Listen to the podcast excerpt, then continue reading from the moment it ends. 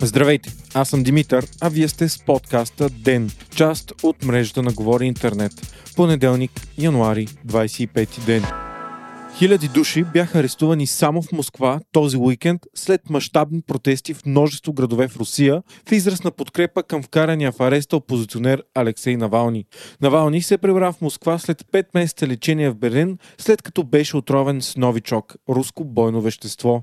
Разследване на авторитетни медии показа, че Навални е отровен от руските тайни служби. Опозиционерът беше арестуван веднага с прибирането си под претекст, че е нарушил условната си присъда за освояване на средства. Според самия него и превържениците му, самата присъда е политически мотивирана. Миналата седмица пък Навални пусна мащабен двучасов филм с разследване, което твърди, че Путин си е построил дворец за над 1,3 милиарда долара. Само за 6 дни видеото направи 86 милиона гледания в YouTube, което е безпредседентен интерес за подобен тип съдържание. Миналата събота протестната вълна в Русия започна от градовете Хабаровск и Владивосток и прерасна прерасна в над 90 града с общо десетки хиляди участници.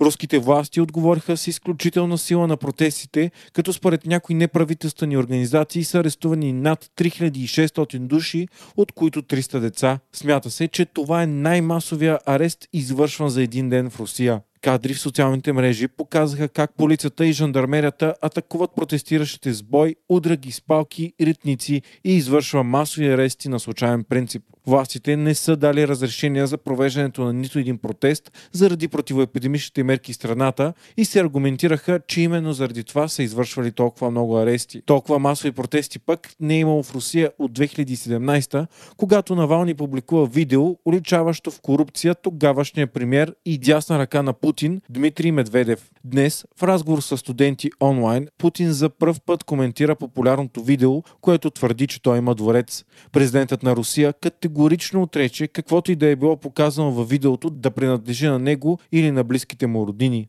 Арестът и протестите накараха лидерите на демократични страни от целия свят да призоват за освобождението на Навални. В България пък това доведе до поредния задочен спор между президента Традев и премиерът Борисов, тъй като президентът, който често е критикуван за близки отношения с Русия, не коментира темата, Борисов го призова да вземе опозиция. Самият премьер, както и външният министр Екатерина Захарява, използваха социалните мрежи за да призоват за освобождаването на Навални. Нито една от парламентарно представените партии у нас обаче няма официална позиция по темата, като според Корнелия Нинова от БСП това са вътрешни работи на Русия. До момента такива позиции срещу ареста на Навални имат само партиите Демократична България и Републиканци за България на Цветан Цветанов. Мащабни протести, определени от някои като бунтове, се провеждат и в Нидерландия за пореден път. Те са против мерките срещу COVID-19. Протестите се проведоха в цялата страна, но най-мащабни бяха в град Айндховен. Хиляди хора нападнаха полицията, палиха автомобили и велосипеди и извършаха погроми, обявявайки се против въвеждането на вечерен час страната. Над 200 души са задържани. Премьерът Марк Руте коментира, че това не са протести, а престъпно насилие. В източния град Енсхеде протестиращите хвърляха камъни по прозорците на болницата. В събота вечер пък в северното село Урк беше запален и тестов център за COVID-19. Масовите протести идват на фона на обявените от правителството най-строги до сега противоепидемични мерки, включително вечерен час от 21 часа вечерта до 4.30 сутринта. Нидерландия, която се слави като страна смирно и уважаващо българското закона население е ударена от вълна от масови протести през последните месеци, които ескалират все повече. У хората има голямо недоверие към властите заради неефикасното справяне с COVID-19 пандемията. Нидерландия, последна от страните в въведе своята програма за вакцинация и сега върви на последно място като брой вакцинации спрямо население, като по-зле от нея е само България. В Нидерландия има над 960 хиляди доказани случая на COVID, а почти 14 хиляди души са изгубили живота си.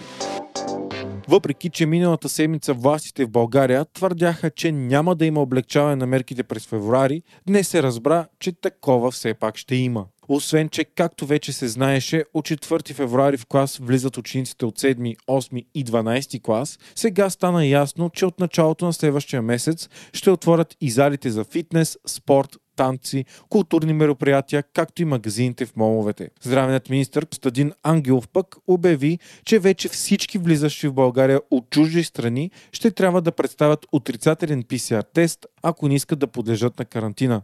Междувременно, нов материал на престижното брюкселско издание Политико изчислява, че със сегашното темпо на вакцинация у нас вакцинирането на достатъчен брой хора за постигане на масов колективен имунитет ще се случи през август 2040 година. Страната ни изостава драстично по вакцинация по всички възможни показатели, като до днес са били вакцинирани символичните 26 143 души, а само на 4610 е поставена и втора доза.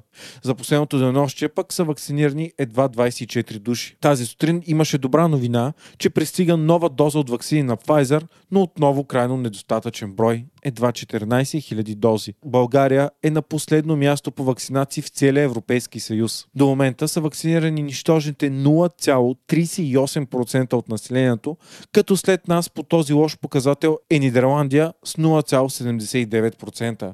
Средно за Европейския съюз държавите вече са вакцинирали около 2% от населението си. Навсякъде вакцинацията върви за сега с бавни темпове заради малкия брой налични вакцини, но ако България продължава да изостава толкова много, може да се окаже изолирана и да излезе много по-бавно от кризата. Още по-силни притеснения предизвика новината, че AstraZeneca ще намали 60% доставките на вакцини за Европейския съюз за първото три месече на годината. България е поръчала най-много вакцини именно от тази компания, защото те са много по-ефтини и лесни за съхранение от тези на Pfizer и Moderna. Вакцината на AstraZeneca трябва да бъде одобрена до края на този месец в Европейския съюз, като обаче все още не се знае и колко точно ефикасна е тя. Вие слушахте подкаста Ден, част от мрежата на Говори Интернет. Водещ и главен редактор бях аз, Димитър Панайотов, а аудиомонтажът направи Антон Велев. Ден е независима медия, която разчита на вас, слушателите си. Ако искате да ни подкрепите, можете да го направите, ставайки наш патрон в patreon.com, Говори Интернет, избирайки опцията Денник.